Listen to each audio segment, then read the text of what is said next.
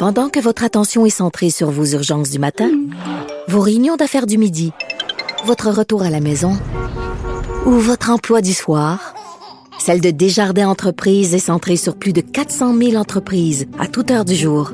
Grâce à notre connaissance des secteurs d'activité et à notre accompagnement spécialisé, nous aidons les entrepreneurs à relever chaque défi pour qu'ils puissent rester centrés sur ce qui compte, le développement de leur entreprise. Il y a des gens derrière dont l'intention est carrément de renverser ce système-là. Luc la liberté. Contre, pas une refonte du système. On est contre le système, point. La rencontre La Liberté, Martineau. Alors, on va rejoindre Luc qui est en classe à l'Université Laval. Comment ça se fait, on te parle maintenant en pleine classe, Luc? Écoute, aujourd'hui, on fait ça en triple. J'ai des étudiants en examen. Je suis dans la classe d'Ulrich Deschênes à l'université. On parle de politique, de communication politique. Donc, on réfléchit aussi à la polarisation. Donc, écoute, ils sont derrière moi. Ils peuvent même te dire bonjour si... Euh... J'espère que tes avertis qui vont, qui vont voir le méchant Martineau. Là. Ah, ils, le savent. Écoute, on a parlé de toi pendant une heure avant juste pour les mettre en garde. Donc, voulais désamorcer le, le, choc post-traumatique. écoute, je suis très content de, de, de, voir tes étudiants derrière toi et euh, je leur dis qu'ils sont très chanceux de t'avoir comme professeur, Luc. Luc, ton, ton collègue du Journal de Montréal, Pierre Martin, euh, écrit sur euh, les tensions idéologiques dans les universités lorsqu'on discute du, de la guerre entre Israël et Hamas. D'ailleurs, au Congrès, on en a parlé au Congrès américain, mais je rien que revenir à euh, l'Université Laval. Toi, dans tes classes, est-ce que ça t'arrive de parler de ce conflit-là? Et est-ce que tu sens que les tensions sont vives auprès des étudiants? On peut sentir qu'il y a des tensions sur le conflit, mais habituellement, ce que je sens surtout, c'est une certaine réserve, une certaine retenue quand on parle du Hamas et quand on parle de, quand on parle du comportement ou de la réponse israélienne à l'attaque du Hamas. Je pense que la plupart, la plupart donc, ont bien compris la complexité du problème et que c'est très difficile de réagir de façon manichéenne, c'est-à-dire d'y aller avec des bons et des méchants dans ce dossier-là.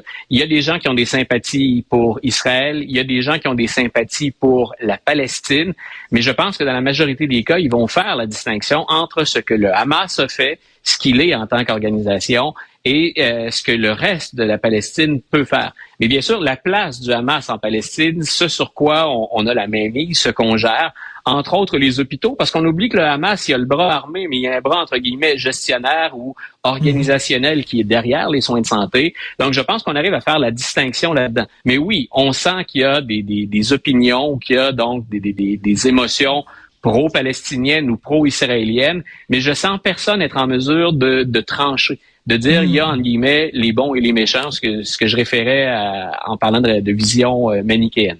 Euh, écoute, euh, pourquoi on en parle au Congrès américain de ça, des universités?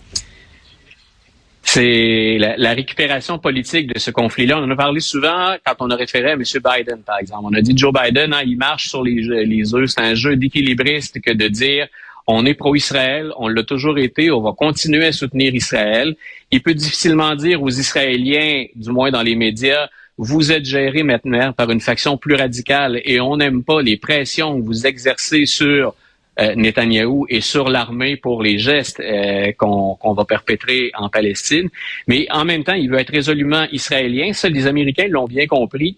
Mais ce qu'on reproche au duo euh, Biden et son secrétaire d'État, M. Blinken, c'est le peu de cas qu'on semble faire des vies humaines. M. Biden a beau répéter à Israël, vous devez continuer à envoyer des vivres, vous devez continuer à envoyer du pétrole, vous devez laisser entrer l'aide humanitaire. Il semble qu'il y ait un deux poids, deux mesures. Ce qu'on reproche à Biden, c'est une vie israélienne, finalement, aurait pas le même poids qu'une vie palestinienne. C'est ce genre de débat-là qui s'est poursuivi dans la société américaine et au niveau universitaire. Et la raison pour laquelle les politiciens réagissent, on a invité au Congrès les dirigeants de certaines universités, dont la présidente de l'université Harvard, qui hier a littéralement été mis sur le grill, euh, qu'on a cuisiné pendant des heures, mais on lui a dit, sur votre campus, vous défendez la liberté d'expression, on le comprend, mais quand on réfère à un génocide de, de, de Juifs, qu'on devrait procéder à un génocide en Israël et qu'il y a des positions pro-Hamas très fermes, est-ce que vous n'auriez pas dû intervenir? Hmm. Pour la plupart des politiciens, c'est à partir du moment où on a parlé de génocide, tout aurait dû s'arrêter là. Et la présidente de l'université a répondu, c'était effectivement complexe et complet comme information. Mais ce qu'il en ressort, du moins dans la récupération politique et dans les médias, c'est qu'elle semble ne pas avoir été en mesure de trancher définitivement pour dire il y a des choses qui sont inacceptables. Et on oublie que dans la société américaine, et c'est le cas des étudiants de Harvard, on a beaucoup de pro-palestiniens. Donc, alors, est-ce qu'on a voulu ménager une communauté ou dire les Palestiniens ont le droit de s'exprimer comme les autres? Ce qu'on a mis en évidence hier, c'est la réponse était aurait dû être claire, c'est est-ce que vous condamnez l'idée d'un génocide et est-ce que ça n'enfreint pas les limites de la liberté d'expression? Écoute, euh, aucun droit n'est absolu. Hein? Tous les droits sont encadrés, y compris la liberté d'expression. Effectivement, puis écoute, c'est on doit le rappeler très très souvent, hein, et ça en classe, c'est une donnée théorique sur laquelle on revient souvent. On, on défend ça dans le monde occidental, c'est quelque chose qu'on chérit, la liberté d'expression, c'est quelque chose dont tous les deux nous bénéficions chaque jour dans nos entretiens, mais effectivement, ça s'accompagne de limites. La liberté d'expression, ce n'est pas de dire n'importe quoi, mais c'est d'émettre les différentes idées. Ensuite, dans la formulation, dans le ton, puis dans, on le sait, c'est la haine finalement et les attaques personnelles qui finissent par enfreindre les limites de cette liberté. Est-ce que les gens qui scandent le slogan euh, du fleuve à la mer, est-ce que ce n'est pas un discours haineux déguisé pour être plus fréquentable? C'est une bonne question, ça, existentielle. C'est quand, on euh, quand on regarde effectivement l'historique euh, et la portée, la connotation que ça a eu, c'est maintenant considéré comme un slogan qui est radical. Quand on parle hein, du, du, fleuve à la mer, habituellement, ce qu'on comprend, c'est qu'on est pour ce que le Hamas fait.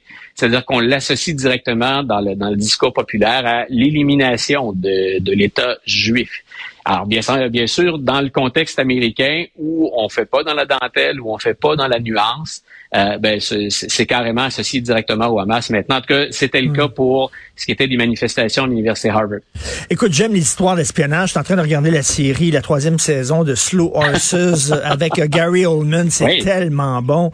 Euh, alors là, Victor Manuel Rocha, un diplomate qui a servi d'espion pour Cuba, depuis 1981. C'est quoi cette histoire-là? Écoute, on vient d'arrêter, on vient d'arrêter M. Rocha cette année. On vient de l'accuser, là. On est en 2023.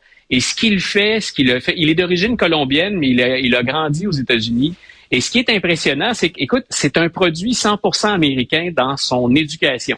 Il a fréquenté les grandes universités, il est entré au secrétariat d'État, il a gravi tous ces échelons faut savoir que pendant toutes ces années-là, on est sous observation. Quand on travaille pour le personnel diplomatique, on a des comptes à rendre, hein, puis notre bilan, on fait des enquêtes de sécurité, notre bilan complet, pas de santé, mais idéologique et scruté à la loupe. Et M. Rocha, on vient de l'arrêter et on a constaté, après l'avoir piégé grâce à un agent double, que finalement, depuis 81, il envoie de l'information à Cuba. Et, et j'en retiens de ça, un, entre guillemets, dans la formule populaire, c'est qu'on l'a échappé. Mais l'autre, c'est à quel point les services de renseignement cubains, auxquels on ne ben pense plus en 2023, sont encore particulièrement efficaces. On est arrivé sous le nez hein, des administrations américaines et sous le nez de plusieurs administrations américaines. On a entretenu aux États-Unis quelqu'un qui nous a donné de l'info. Que fait Cuba avec cette info en 2023 avec des renseignements secrets américains? On vend cette information-là. Alors, il y a ah. certaines des informations. Et là, ce que, le gouvernement américain est en train de mesurer, c'est le type d'information que M. Rocha a pu fournir. On vend ça à l'Iran, on vend ça à la Corée du Nord, on vend ça euh, à la Russie, on vend ça à la Chine, et on a l'impression de revenir dans le temps en évoquant ça. Qui aurait pensé qu'en deux... On est loin de la crise des missiles de Cuba, on est loin de la crise d'octobre, on est loin des grands moments de la guerre froide. Et pourtant, en 2023, depuis hier, les Américains se réveillent avec une histoire d'espionnage d'un temps qui semblait révolu. Ben, écoute, Luc, je suis parti à rire quand j'ai vu cette nouvelle-là en disant, tu m'as dit pourquoi Cuba espionne les États-Unis? Et là, je me suis dit, est-ce que ça veut dire que Cuba est encore sur le joug des Russes et qu'ils font ça pour les Russes? Mais là, tu me dis, ben non, c'est plus pragmatique que ça. Ils mettent ça sur Kijiji, sur Marketplace. Ils vendent ça au plusieurs francs. c'est à peu près ça. Mais ça montre aussi, euh, quand, on parle des relations entre les États-Unis et, Cuba, Rappelle-toi, à l'époque de Barack Obama, c'est pas il y a si longtemps, il y avait ce rapprochement avec Cuba, puis ce rapprochement qu'on souhaitait accélérer. On disait, il y aura même reprise d'échanges commerciaux entre les États-Unis. Tout ça a été mis sur la glace euh, pendant le, mandat de l'administration Trump. Et M. Biden n'a pas jugé nécessaire ou jugé pertinent pendant le mandat actuel de ramener à l'avant-scène ce type de relation-là. Mais elle demeure quand même nécessaire, je crois. On a bien démontré que l'embargo avait été inutile pour l'essentiel depuis qu'on l'a mis en place dans les, dans les années 60. Donc, est-ce qu'il serait pas temps de normaliser ces relations-là entre autres choses, pour prévenir le genre de situation qui a l'air à la fois loufoque et très sérieuse, moi, je pense que c'est quelque chose mm. qu'on aurait dû ramener de l'avant. Est-ce que c'est populaire quand on craint l'immigration, puis quand on parle de la frontière, ça c'est un autre dossier. Mais moi, je pense qu'il est plus que temps qu'on normalise ces relations-là avec Cuba. Hey, le gars, il a été espion pendant 40 ans. Ça a pris 40 ans avant de le pincer. Soit il faisait rien, ou soit il était extrêmement habile. Mais donc, euh, ça s'est Il a été extrêmement habile, mais il s'est vanté de ses exploits à la mauvaise personne. Et c'est là, finalement, où il a vendu la mèche. Mais si ça se trouve, il aurait pu passer l'essentiel de sa vie à faire ça et ne jamais être coincé. On l'aurait appris à sa mort. peut-être si on l'avait appris. Merci Luc et j'espère que dans tes étudiants étudiantes, il va y avoir de futurs historiens, de futures historiennes qui comme toi vont expliquer l'histoire aux gens parce que pour savoir où on s'en va, il faut savoir d'où on vient. C'est très important. Écoute, il y, a, plein de gens, plein de gens ici qui pensent à aller en communication, donc euh, J'espère qu'ils vont qu'ils vont suivre la voie, que ça les inspire, puis qu'on ben, aura encore un monde de l'information digne de ce nom. c'est ça, parce que là, la maison est en feu. Ils veulent rentrer dans une maison en feu. Voilà. Il y a des gens qui veulent sortir de cette maison-là. Je suis très content de voir qu'il y a des jeunes qui veulent y entrer. Merci beaucoup. Bonne journée tout le monde. Salut. Une bonne journée, Richard. C'est tout le temps qu'il me reste. J'ai pas vu le temps passer. Merci beaucoup, Florence Lamoureux, pour la recherche, ton excellent travail. Jean-François Roy, c'est la même chose à la réalisation, la mise en onde. C'est Benoît Dutrisac qui prend la relève. On se revoit demain 8h30. Passez une excellente journée.